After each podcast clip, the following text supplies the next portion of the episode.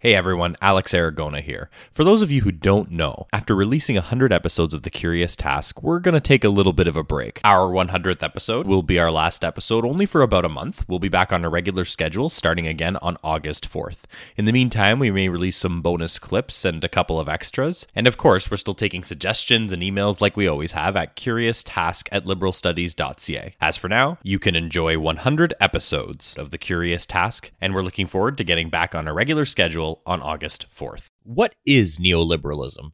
Today on The Curious Task, I speak with Eric Schliesser.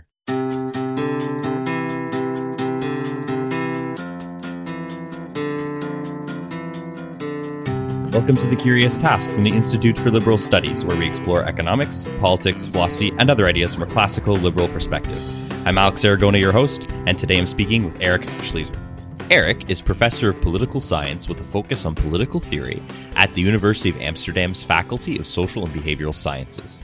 His research encompasses a variety of themes, ranging from economic statistics and classical Babylon, the history of the natural sciences and forgotten 18th century feminists, both male and female, to political theory and the history of political theory and the assumptions used in mathematical economics. His interest in the influence of the Chicago School of Economics has increasingly moved his research toward the study of the methodology and political role of economists as experts. Eric has published prolifically on Newton, Spinoza, Hume, and Adam Smith, just name a few, and has been the editor of many projects. He also keeps a daily blog called Digressions and Impressions. Eric, welcome to the Curious Task. Thank you for having me. So, Eric, in each episode, we start with a question and go wherever the conversation takes us. Our question today is What is neoliberalism? So, we're going to explore that.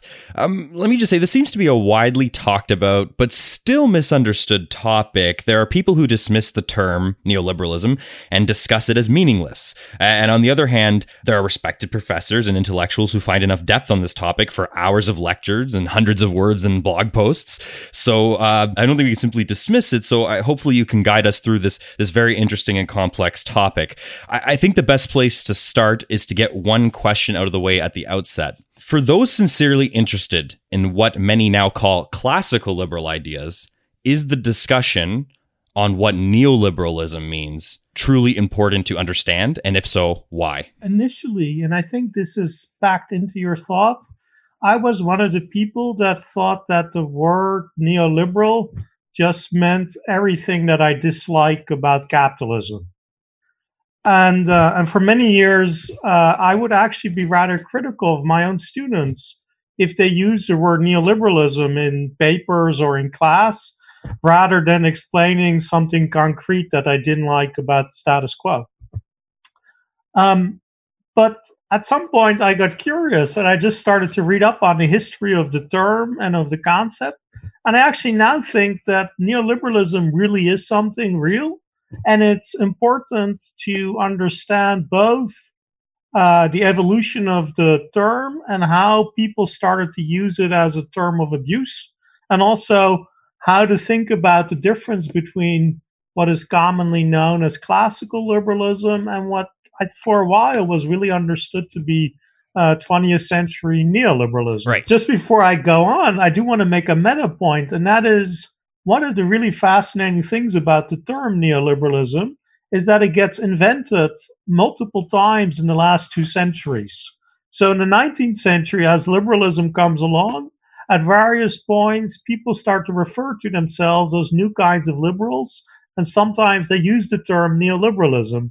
This I learned from some European scholars, uh, Karen Horn and Stefan Kolev. Uh, both of them uh, strong friends of classical liberalism, who I think were just as surprised as I was that there is this long prehistory of of relatively classical liberals uh, rejecting the tradition in some sense, but wanting to hold on to it and calling themselves neoliberalism. So, with that out of the way, I think in the 20th century, neoliberalism really got reinvented and became a very powerful meme uh, around 1938 and was used as a self description for um, free market types, let's call it like that, in uh, Europe and in uh, America in the 40s and 50s and even up to the 60s. Um, and so, you know, people like Milton Friedman and uh, uh, uh Hayek they, in various periods of their life, would call themselves neoliberal.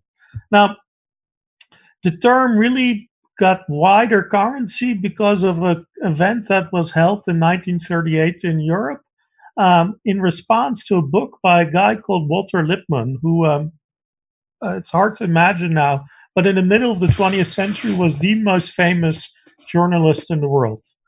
He himself, his own intellectual trajectory is uh, uh, zigzags a bit. So he was uh, in the in the brain trust of President Wilson after the end of World War One. He was a partial New Dealer during the New Deal, and then some way in the 30s he he felt that the New Deal was moving too far toward interventionism, not you know, saving capitalism was one thing, but becoming a uh, uh, a planned economy was a bad idea. And he he really started to pull together a whole bunch of ideas that we now partially associate with Austrian economics, and partially stuff he invented. And one of his key insights, which turned out to be, I think, prophetic for other neoliberals, was to say, look, in the 19th century liberalism became an ideology that was associated with the status quo, with the enforcement of property rights against democracy and also against vulnerable people in a way that ossified uh, power and ossified the wealthy's privileges. And he felt that liberalism in general needed a rethink. And this hit a chord when in the 20s and 30s particularly at the end of the 30s when fascism and communism looked like they're the future. And his book, The Good Society, uh, became a worldwide hit. And in Europe, it was like a beacon for uh, these economists and lawyers and political theorists who felt that liberalism didn't have a future. Um, and they organized an event, basically a book seminar, four or five days around his book. And a who's who of 20th century liberalism attended this event in Paris. It's known as the Colloquium Lippmann. And there, really, what became known as neoliberalism was invented. So, at this event, uh, except for Friedman and Milton Friedman and Stigler, pretty much everybody who became famous for being a neoliberal and later who got associated with the Mont Pelerin Society, they were there and they hashed out how to think about basically rebooting liberalism. And at this event, they, they there was no consensus, but there was clearly a thought that liberalism itself had to confront the fact that even though it was the ruling intellectual movement and ideology of the 19th century, the beginning of the 20th century was a catastrophe. Mm-hmm. There was World War One. There was, um, you know, imperialism that had gotten completely out of hand, and led to open-ended warfare. There was a gigantic depression, uh, hyperinflation, democracies collapsing. So I think as genuine intellectuals, that crowd really said to themselves, look, if we believe that liberalism is in some ways the right way to go, how come we were part of this gigantic failure? Hmm. And I think they did some honest soul searching. They recognized that some of their important commitments had not stayed fresh. So, um, I, and I think what you see is, is starting in the uh, in the war in World War II is really two intellectual movements, maybe three intellectual movements that start to rethink uh, liberalism and that you can cluster together as neoliberal. One that's probably most familiar to North Americans is uh, the Chicago School of Economics, uh, centered on, on, on Simons and Milton Friedman and Stigler. One is what's sort of known as Austrian economics, primarily exiled uh, liberal economists uh, from Austria, uh, Mises, uh, Hayek, uh, Haberler, or some famous thinkers. Um, and then the third group, which in many ways is most obscure to North Americans, are known as ordoliberals, centered on a guy called Eucken, who was an economist in Freiburg and who had uh, a lot of very influential students who ended up being the lawyers and economists running uh, the West German Federal Republic after World War II. These three groups really did the hard work of reinventing liberalism to both respond to the failures of the 19th century and this this you know this implosion of this worldview, and also to respond to these three kinds of threats, right? Nazism, communism, and the idea that kind of welfare state social democracy, we can call it the New Deal or we can call it uh, the British Beveridge Plan, that those are really the future and that liberalism is the past. And so liberalism had to invent itself to come to terms with its own failure, but also there are these rival intellectual movements that look like they're the future and sometimes think they're scientifically the future right? Communists certainly thought that. Right. So it's an exciting period of re- rethinking things. That provides an excellent overview, Eric. I want to drill down on a couple of points. I was taking a couple of notes as we were going, and I have a few things to add on top of that. You just covered a lot of history of the term, and like I said, we'll drill down further in just a second. But th- uh, just before we leave the point about people's dismissiveness of the term, so is, is your conclusion that a lot of people are dismissive of, of the word simply because it's often used as a political label in the most negative and flippant way? Is that sort of discouraging people in your mind from actually uh, wanting to understand more about what's behind the label and, and the history of it? You know, uh, scholarship is both the search of truth, but it can also sometimes be uh, movement building or alliance seeking. Mm. And one of the things we, I think, you can see in scholarship about neoliberalism from a kind of um, critical perspective is that there's been a lot of guilt by association uh, about liberals and neoliberals, such that lots of things got grouped together as neoliberal. That if you're reasonably fair and impartial, really shouldn't be grouped together. Mm. So I, um, you know, there's this very influential book by this uh, very good Marxist scholar Harvey, which became this gigantic bestseller, which is really a a short history of neoliberalism. Right. And if you read that, and you know, that it has enormous amount of citations. It gets used in undergrad courses. If you read that book, he really at some point starts to use neoliberalism, everything he hates about capitalism, such that the Chinese Communist Party, Pinochet, um, Milton Friedman, they're all one and the same, uh, and and sort of modern anything connected to modern capitalism. And it's true that from some angles, there are you can treat these things at this uh, the same, but from other angles, there really is a difference between a communist dictatorship and neoliberalism. And so at that point, the term really does start losing a fixed reference. And you see that happening in scholarship, and undoubtedly that enters different classrooms as well. Um, you know, every contested term has a trajectory like this, so we shouldn't be surprised by it. Right. It happened to the word feminism, happens to the word Marxism. I mean, so lots of terms get these valences where they start shifting.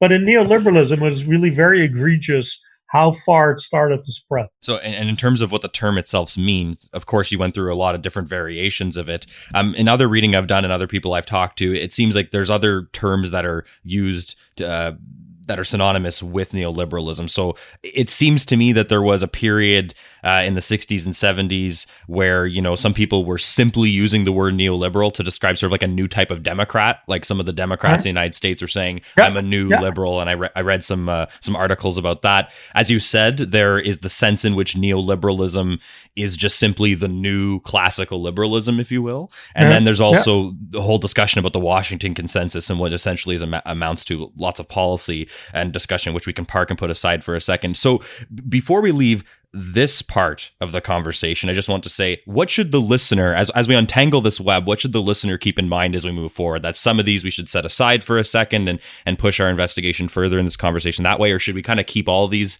in mind as we move forward. It's it's I still want to make sure that we make it as as simple yet as possible, with enough information as possible as we move forward. Well, so I um I've recently been reading and thinking and blogging about this lecture series by Foucault that he gave in the late 1970s, where he traces the history of liberalism basically in the 18th century and the 20th century.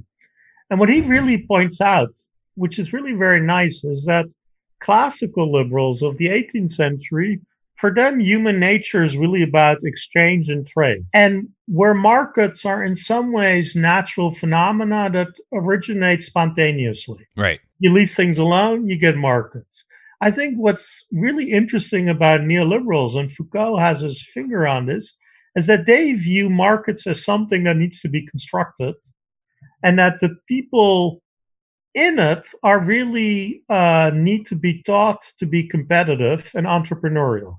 That this doesn't come naturally to us. It's one of it's a disposition we might have, but social institutions need to generate this kind of human capital mm. such that we're engaged we're willing to engage in competition that then has lots of rules and norms that are in part socially structured by the law, by politics, by public opinion. So here we note the difference between competition and exchange, crucially. Yes, in in a in a crucial way.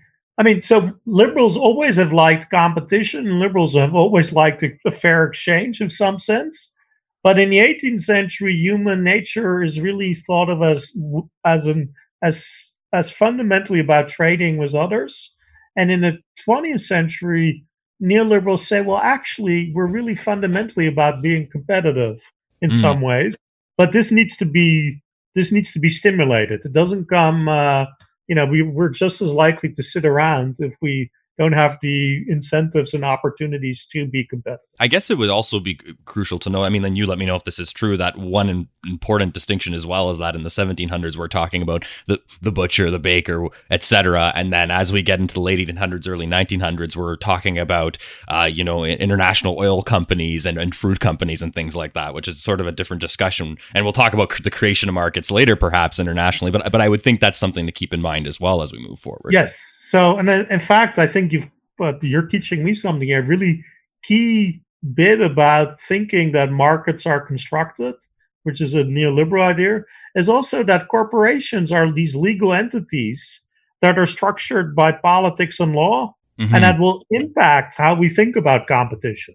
Right. And that's something that the 18th century kind of recognizes. They're not silly about it but they don't put it front and center the way the 20th century does. Yeah, I like that. Thank you. To, to dive into that a little further, I guess, is that when you really look at what a corporation is, especially when you get the rise of limited liability and the way it's actually constructed, in a way, it's a structure that negates market forces, specifically the costs and liabilities. So that's a whole different problem, I think, yeah. that needs to be recognized if we really want to take the wealth of nations, for instance, let's call classical liberalism for a second, talk about as again butchers and bakers, and move that to Amazon. That's a whole uh, principles of apply of markets, of course, and but I mean that is we are talking about different entities on the market for exchanging. So I think that is a crucial difference. Yeah, and if we start talking about corporations and their liabilities and also their accounting, we're also looking at the uh, political field that helps structure and condition that. And so if you start thinking about what's really different about uh, 18th century liberalism and the 20th century, the 18th century liberal really is saying, I mean, I don't think this simplistically, keep politics out of things. The 20th century is saying, look, politics has a task, namely to get it right, such that we can have competition that benefits everybody. Um, and that that really is a different mindset. And so, so, I have a few other questions, of course. I'm going to move us a, a, little bit away from the definitional part of the conversation, but one more clarification before we do move on. So, at the end of the day, we discussed a lot of different meanings of the term, some of the history involved in it. Um, some seem to use it as pu- purely an economic policy descriptor. Others see it as simply a set of political views and values when they talk about neoliberalism. Others say it's it's really a package of both. It's a thick philosophy, that that kind of thing. Uh, again, are all are all of these angles applicable to this conversation, or do you think it's better off we do think of this as, as a whole thing, as a set of, for instance, policies and values, or or how do we go about that? I I I, like when I'm self-describing the uh, intellectual outlook that I have affinity with to keep it as a fairly broad package of interacting commitments. But when I'm uh, looking as a scholar to what other people are doing, I'm willing to acknowledge and concede that for some, uh, the de- the definition is more narrow, or it's not even applicable to them because they treat it as you know left wing Demo- American Democrats, right? Right. So I think I think this is we really jointly have to do hard work to make sure we disambiguate Um, but it sounds like you're keeping track just fine, so I'm not too worried. well, I'll, I'll, do my best actually as we move into some of the, the, the harder hitting stuff, if you will. So, and, and that's actually a good point. We should probably mention exactly what we mean by the word, even as we're exploring a whole hour of, of what it means. So, so let, us try to do some applications here, and, and hopefully, what these do is not just offer critiques of, of certain events that have happened in the past, but actually offer again a way for us to understand neoliberalism, its history, and, and what it means. So, so let's let's shift gears to this the hardest hitting critics this is what they have to say about liberalism essentially. And again as you said we can't make it all simple but this is a common thread on the economic side, it often presents itself politically with nice discussions about markets and competition. And in reality, policy wise, of course, things do lead to privatizations, yes, but not so much to be said for markets. This is what the, a lot of the critics say. For example, Latin America has had years of experience with the, we were talking about before, the creation of markets. In many cases, you can see these weren't really markets per se, they were more like social policy that involved state and private entities setting the rules of the game. Uh, so, and again, sometimes this sort of case study and discussion overlaps with the people that do say neoliberalism is just simply everything they hate. But, but what and, everything I just said there, what can we pull out that actually helps us understand neoliberalism from a policy perspective post World War II? Are the are these critiques legitimate?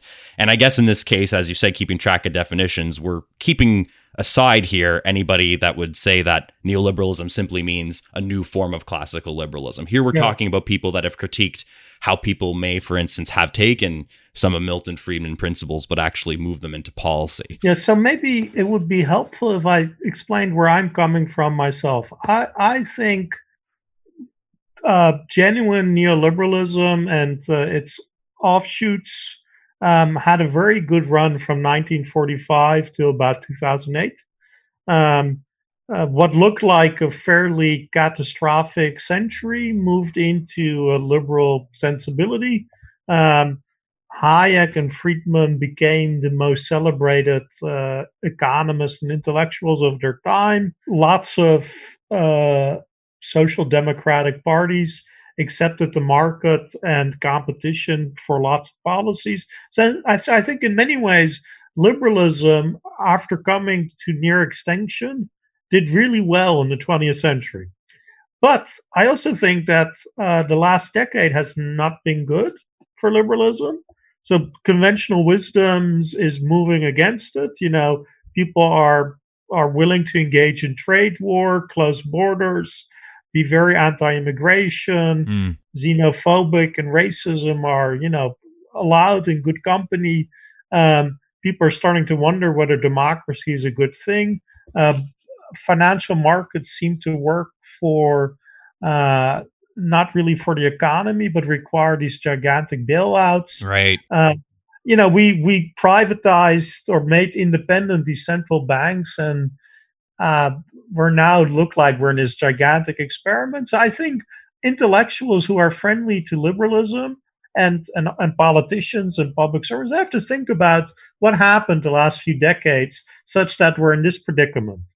Mm. So given that, I think the question is a fair question and one that I think, you know, we do have to ask ourselves were in all cases where was privatization really a way to generate competition and, and, and cheaper consumer goods? Or was it a way to help uh, uh, business people with access to soft government loans or to government enforced monopolies? Right. Right. I think I think too often privatization was used as a code word for helping uh, privileged business people mm-hmm. rather than helping citizens.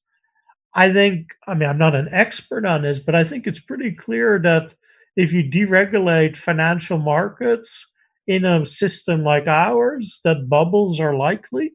And how to think about what the effects of financial bubbles are is not easy. But um, even though financial markets are very regulated, in the public's mind, they look like they're most capitalist thing around. Um, a third thing, just to give another buzzword where I think it really makes sense to ask ourselves, did we do right? Is um, lots of bureaucracies and public uh, uh, institutions started to be treated as if they're for-profit centers and started to be treated as they're like pseudo markets. Right, right. And that creates all kinds of weird and perverse incentives. And sometimes it generates better uh, bureaucracies. But more often than not, and this is entirely predictable, it actually incentivizes the wrong sort of behavior for people who you really just want to be following the rules or showing good judgment.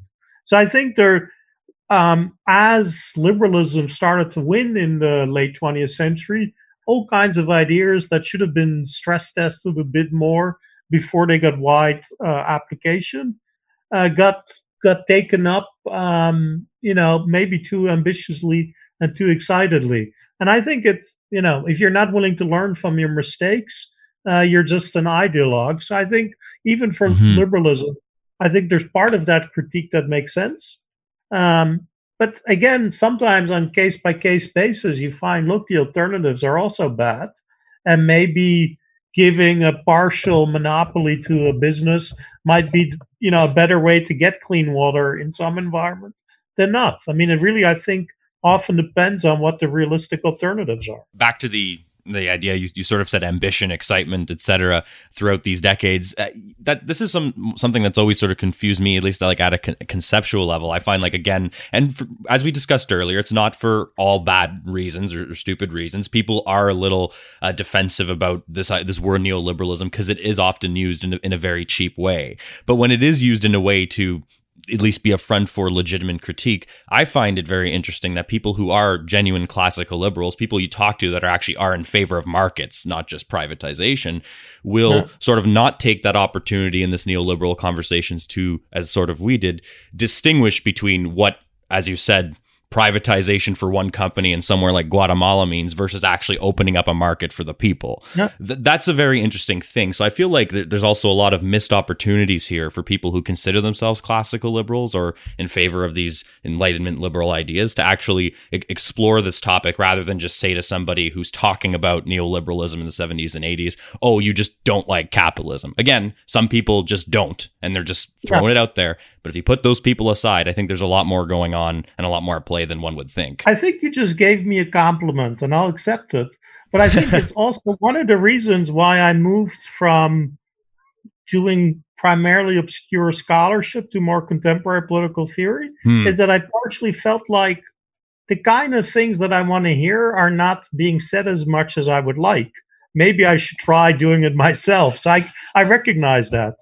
Um, I I also, I mean, I, I, we mentioned before we started talking is somebody like Jacob Levy. I do think mm-hmm. there are mm-hmm. people out there that are capable of crafting, you know, from a sincere perspective, uh, you know, of, of friendliness to liberalism. Also, to be aware that look, there's an other side. So I'm, I don't want to be thought of as an iconoclast. I'm the only one, but I, I, I I do think there are missed opportunities, but I think it's partially because a lot of people are very used to a debate between markets and states, mm-hmm.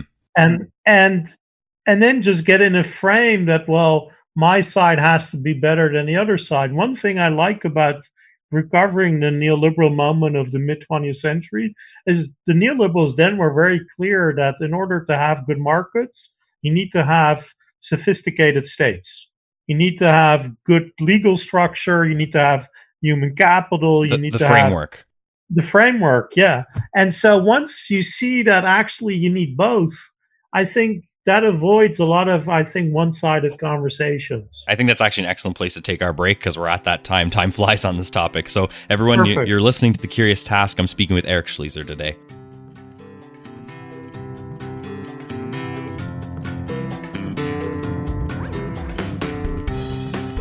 Curious Task is a podcast from the Institute for Liberal Studies. Feel free to send questions and feedback to curioustask at liberalstudies.ca. A special thanks to our supporters on Patreon, including Darcy Giroux, Elizabeth Aragona, and Janet Buffton. As always, remember to like us on Facebook, follow us on Twitter at The Curious Task, and rate us on Apple Podcasts or wherever else you're listening to The Curious Task.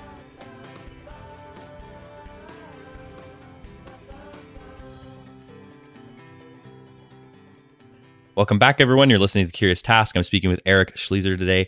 Eric, I think the first half of our conversation was great. We covered some definitions, some history, some different points of view on the term neoliberalism. Before the break, you quickly mentioned something, and I thought it was very interesting. I think it was in, in regards to some a side point, but still, I think it's important to the main thread of our conversation, which is you talked about the idea that most many people tend to think that the discussion on economics, policy, et cetera, when it comes to liberal ideas is simply the, the state on the one hand and, and the sort of the private market on the other, if you will.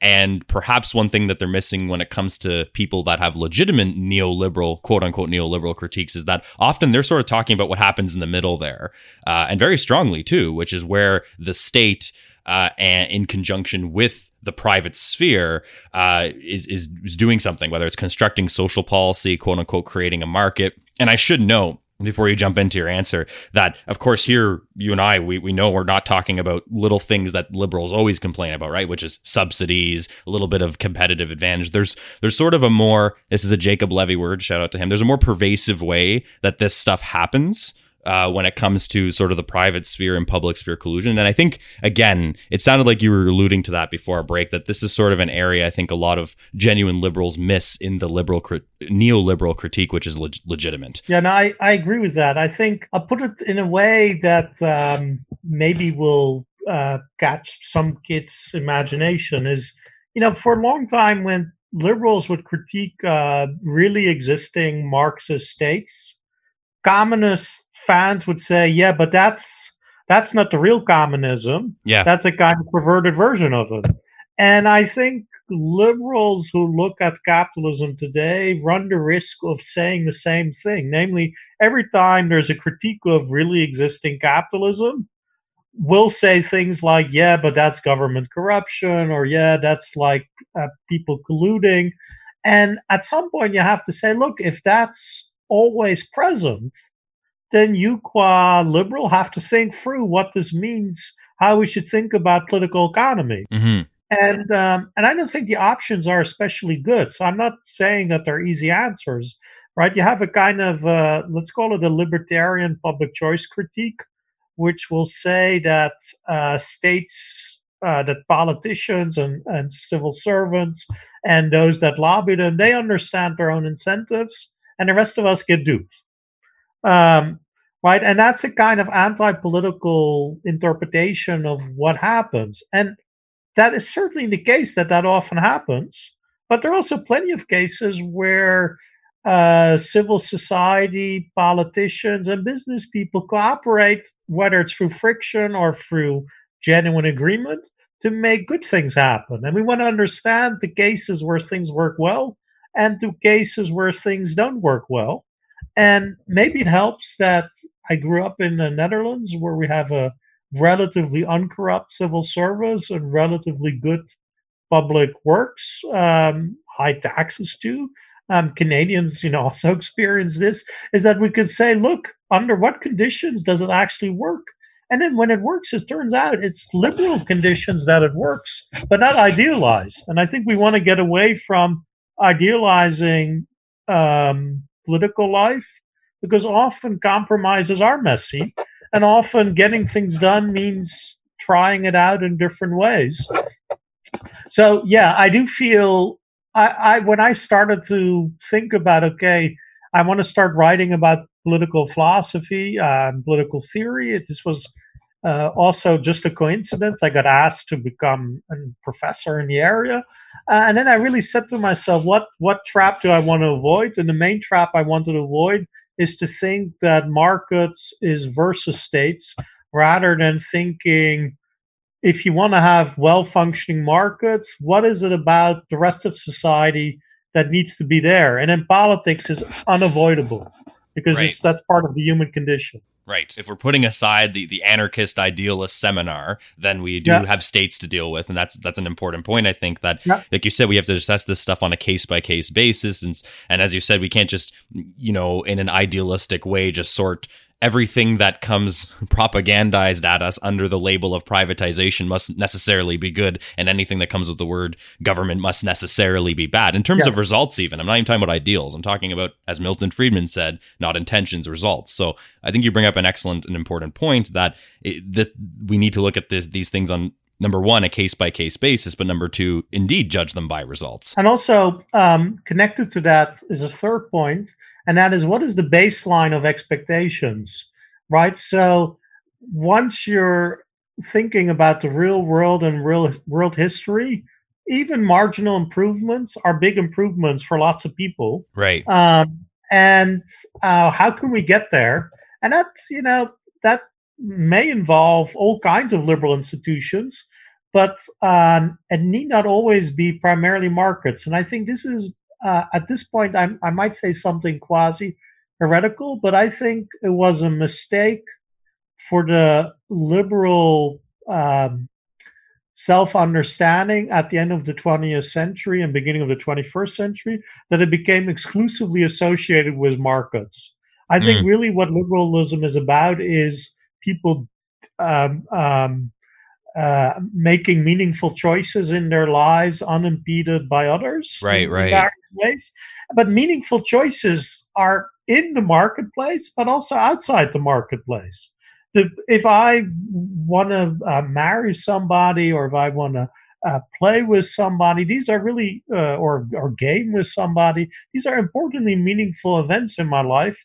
And I don't want others to be uh, messing around with my choices. Right. I think that's a liberal, really an important liberal position to be in where market is just one of many important institutions in our life. Right, right. I, I, I, would personally agree with that. That's music to my ears. When I consider myself a classical liberal, I don't just consider that two paragraphs from Hayek and two paragraphs from The Wealth of Nations, if you know what I'm saying. Like, this is, you're right. We have to talk about, as liberals, civil society, mutual aid, uh, and even the Democratic Forum. This is all part of the history of liberal thought. And you mentioned yeah. something earlier that even and another person we mentioned earlier also says that the politics area is, not going away either so uh, not only to your point does perhaps this over focus on, on just a markets conversation which is an important conversation but a sole focus on it might not only uh, create some mistakes to your point but back to our conversation about neoliberalism that might also be something that's an impediment to understanding the legitimate uh, critics that come from the angle of such and such about neoliberalism is bad.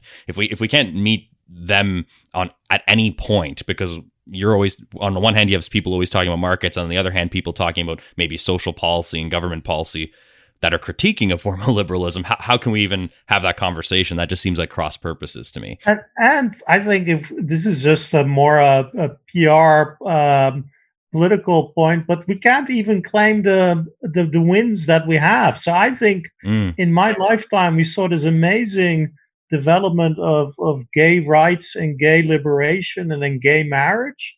And, uh, and that's just an emancipatory story. That's wonderful. And I think from a liberal perspective, hooray.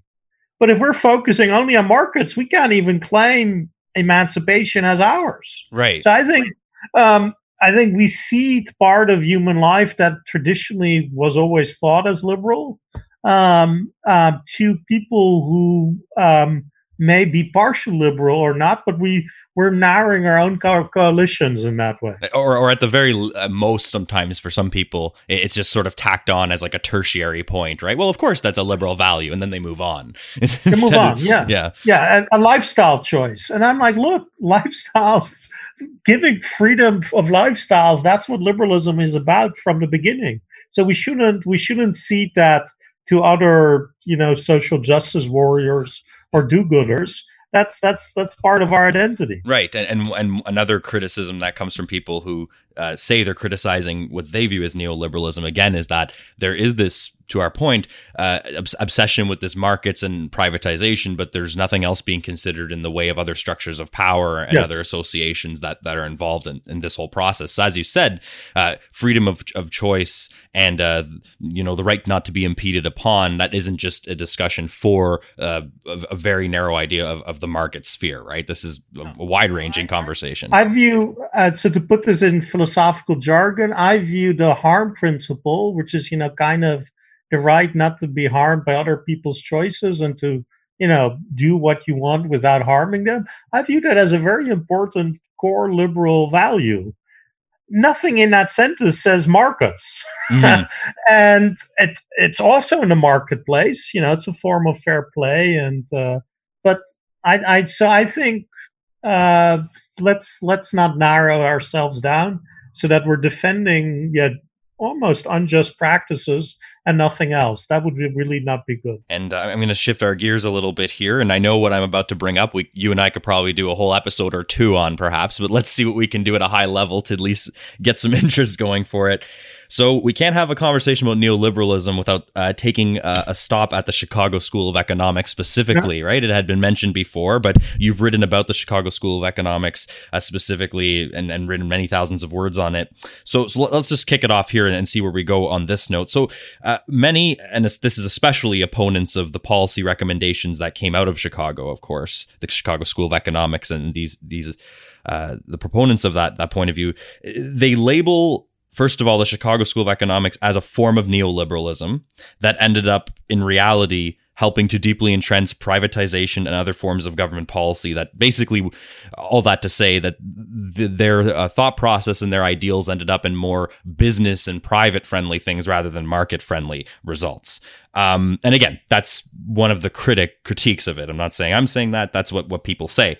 Uh, so before I actually move on to a couple of other notes I have here, again, and you and I like the way you say this in your blogs too. Sometimes you kind of sometimes have a turn of phrase in there. You say, "Well, the people saying this aren't stupid." So is is that the case here too? Like, is there is there even if we at the end of our journey find out that that thesis doesn't hold true, is there still some validity to this claim as a starting point to explore? Yeah, I think so. So, and I think um, uh, this this really connects closely to my scholarship too. So, um, prior to the Chicago School um, American antitrust policy was really extremely robustly against making sure that big companies wouldn't become monopolies. And behind it was an was an ideology or an idea that if you leave markets to themselves, they will tend toward monopoly. Now, the Chicago Schoolman Way um, attack that from two angles. Uh, one is to say, look, in in practice, in three angles really. In practice, there aren't that many monopolies. Number one. Number two, if there are monopolies, government was probably involved. Mm-hmm.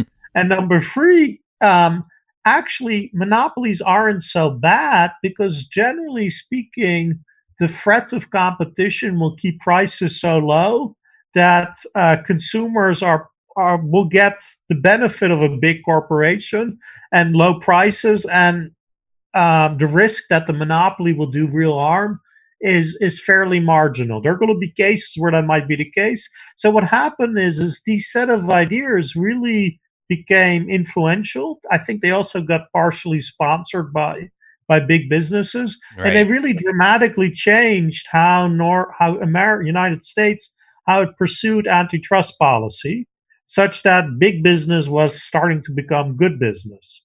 Um, that's a bit of an exaggeration because, of course, antitrust policy in America remained non trivial. But this idea that what really matters is consumer welfare and that you can measure this indirectly um, allowed American antitrust to become much less activist, both relative to what it was like prior, uh, say, under the New Deal, um, or relative to German and European antitrust. Um, and so the perception that the Chicago School, which really is the intellectual engine behind these big changes, uh, law and economics as well, also in Chicago, people like Posner, that perception is not not silly. Um, um, and it's also not easy to say whether this pers- whether this framework is all wrong because it, it has really intellectual firepower.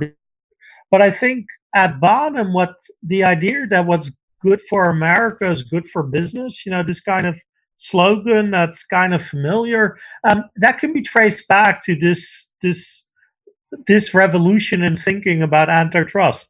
European neoliberals were really aghast at this. They thought this was a disastrous way of thinking, and then what the government should do is make sure that competition, that real competition was always present in the marketplace, right? And that indirectly that will benefit consumers much more. Why? Because politically, so it's partly a political question, these big corporations can also shape uh, political outcomes.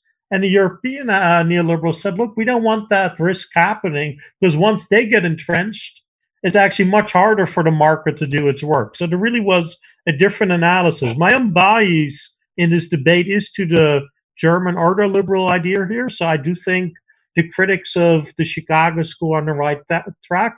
But I think the debate is a really uh, uh, is not an easy one to settle empirically. It's partially a political debate. And, and, someone listening to you here might say, well, hold on a minute now.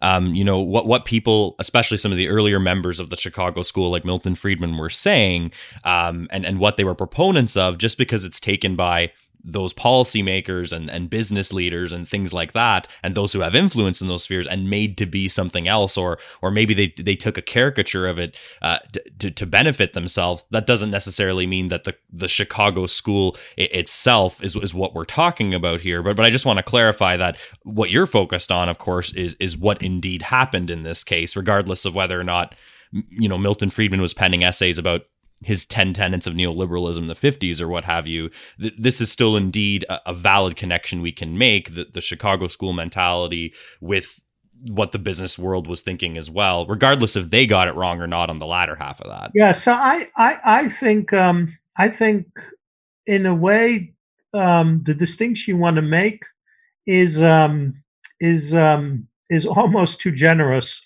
and also not quite respecting the intelligence of the Chicago school. Let me explain. Okay. So I think I think uh, people like Posner and Stigler, George Stigler, uh, who, who, won a Nobel Prize for economics, and Posner is now a famous judge.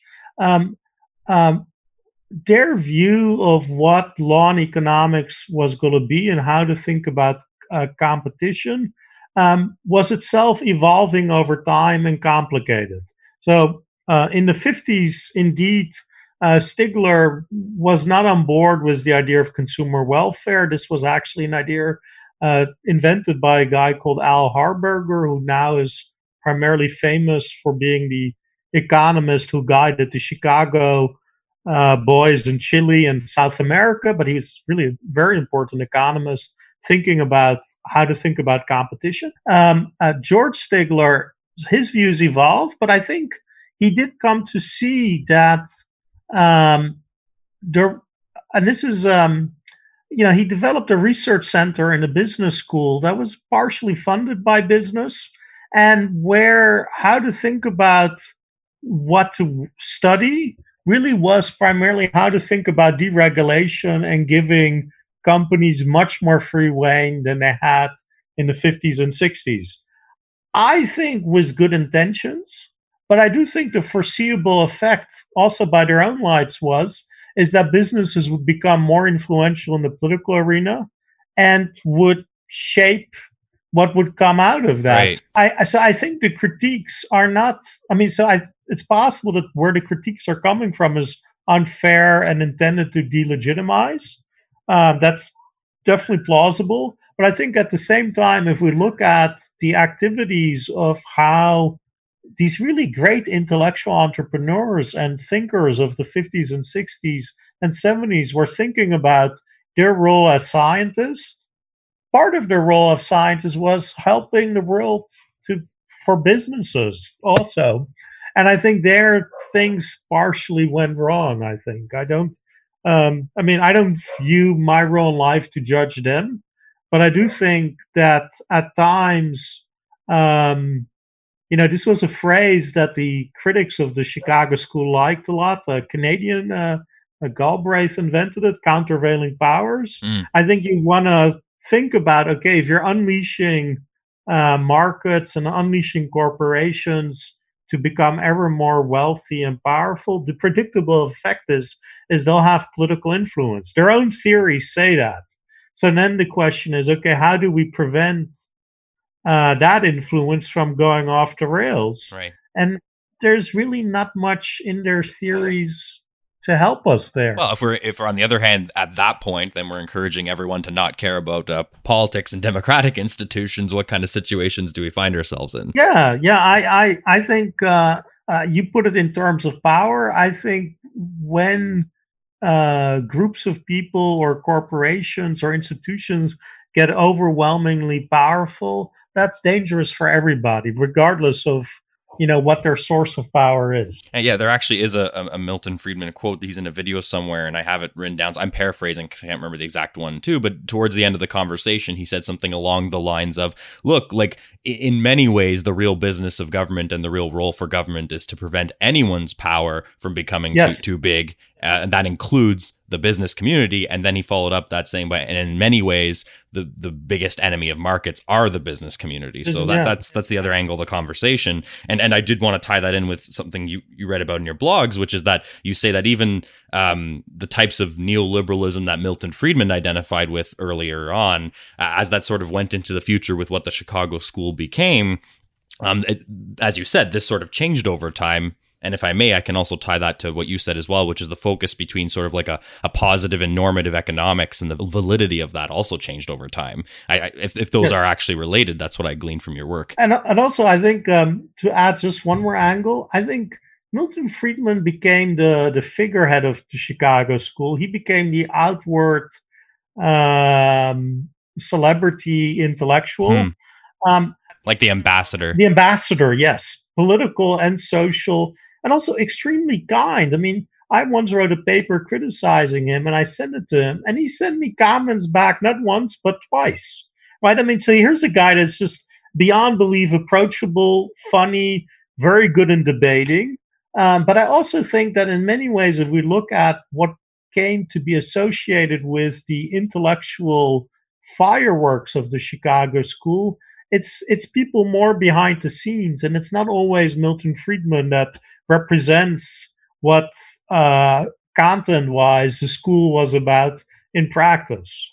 Right. So I think um, sorting these things out is is um, yeah, is itself complicated. And, and uh, I'm going to move us away from that point just a, a little bit here to, to, move on to something else. But but before uh, we move on from that point, I just I I didn't note it. I forgot the exact title of it. But you have an essay in a in a, in a booklet about the Chicago School. So I want to encourage listeners to, to go and check out that booklet if they uh, if they're interested further. I think the the booklet is by uh, uh, is edited by Ross Emmett, uh, who's now in Arizona State, and it's it's the Elgar Handbook of Chicago Economics and he knew that I liked tough assignments, so he gave me the chapter on Pinochet and she, and uh, Milton Friedman in in Chile, right. which is yeah extremely controversial and uh, very polarizing. And he knew I would have fun with it, so and I did. Right. So we're gonna put that in our episode notes for people to check out. Um, as we wind down our conversation here, our time is, is sort of slipping away from us. Um, I, I want to bring us back to the discussion you brought it up earlier about about uh, David Harvey's book. Uh, the neoliberalism book. Um, and and you mentioned that you did write about this in your blog. There's a blog on digressions and impressions called uh, "How Neoliberalism Came to Refer to Everything I Reject."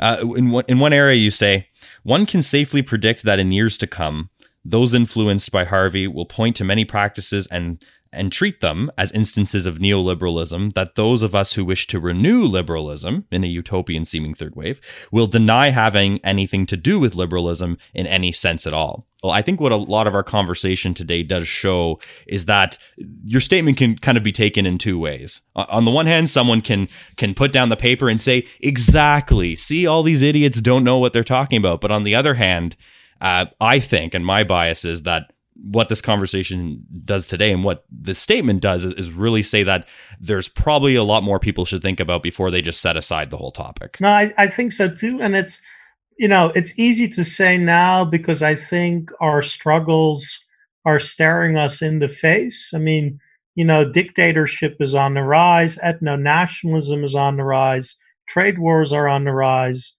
You know, we're in this pandemic where states are for good and for ill, are doing extremely illiberal things. So, right, if this isn't a moment where we are reflective on the things that liberalism got wrong, mm-hmm. um, you know, we're we're beyond hope. I think so.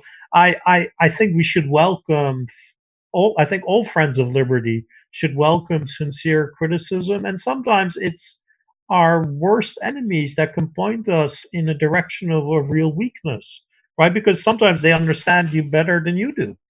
And so I think uh, I like reading people who are who read widely, and I try to read widely myself so that I can figure out, okay, how do we move forward? How can I, you know, when I looked my son in the eye, I said, "Look, I tried my best as well." Um, and so I think we need to be receptive to genuine criticism. Right. And I think what you said as well is key. Like n- not only reflecting on things that liberalism may have got wrong, but also maybe that as as a I'm now I'm not talking about ideals. I'm talking about as a political movement, if you will, yes. or as political yeah. area of thought, what we have possibly all of us now. I'm saying we uh, have have not done enough of it, whether that's promoting secondary associations that we're just hoping spring up overnight in the face of tyranny, which no one's apparently been, been working on on our side as much as I think that they could have, or, or, or, or it's anything else, or maybe it is paying a little bit more attention to democratic institutions that, for all intents and purposes, are here. There's probably some things wrong that have been done, and also things that haven't been done enough yeah. of. Yeah, no, I, I so um, I think sometimes we really do own goals. So there are these fantastic economic arguments why voting doesn't matter. But then when you look at the real world, if that discourages good people from voting, that's an awful result. Um, if you if if it encourages only the bad people to organize, I think that would that's also a terrible result. So um, I, do think there is a kind of I, my main critique of 20th century liberalism is that there is a kind of wishful thinking that politics will sort itself out by itself. That if you just have the right ideas, good things will happen. Uh, good things will happen, and I do think even how to think about how to create a political movement that's has broad appeal and that has broadly liberal sensibilities. I think these are hard and and exhausting questions that have been avoided a bit too much in the last 50 years. So I think uh, I think you and I are agreeing, which is maybe a bit boring for a conversation, but um, um, but I think you're right to say that's really where a lot of hard work needs to happen because yeah, if the good people don't stick up for the for these things, no one else will. And, and I think that's actually an excellent place to, to move to our formal wrap up. So I'm going to do so right now. Uh, so in every episode, Eric, we want the guests to have the last word ultimately. So so let me ask.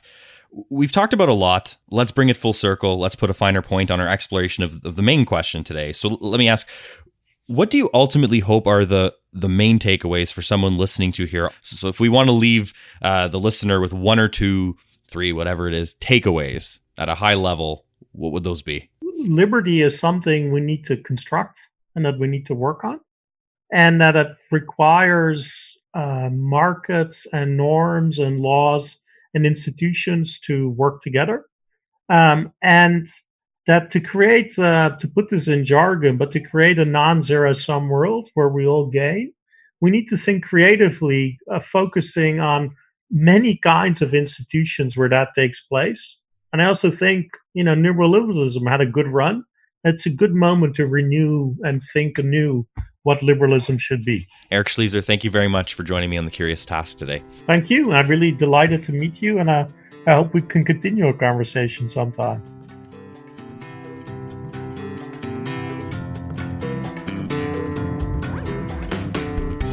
This episode of The Curious Task was produced by Alex Aragona and Sabine L. Chidiak. Our executive producer is Matt Buffton.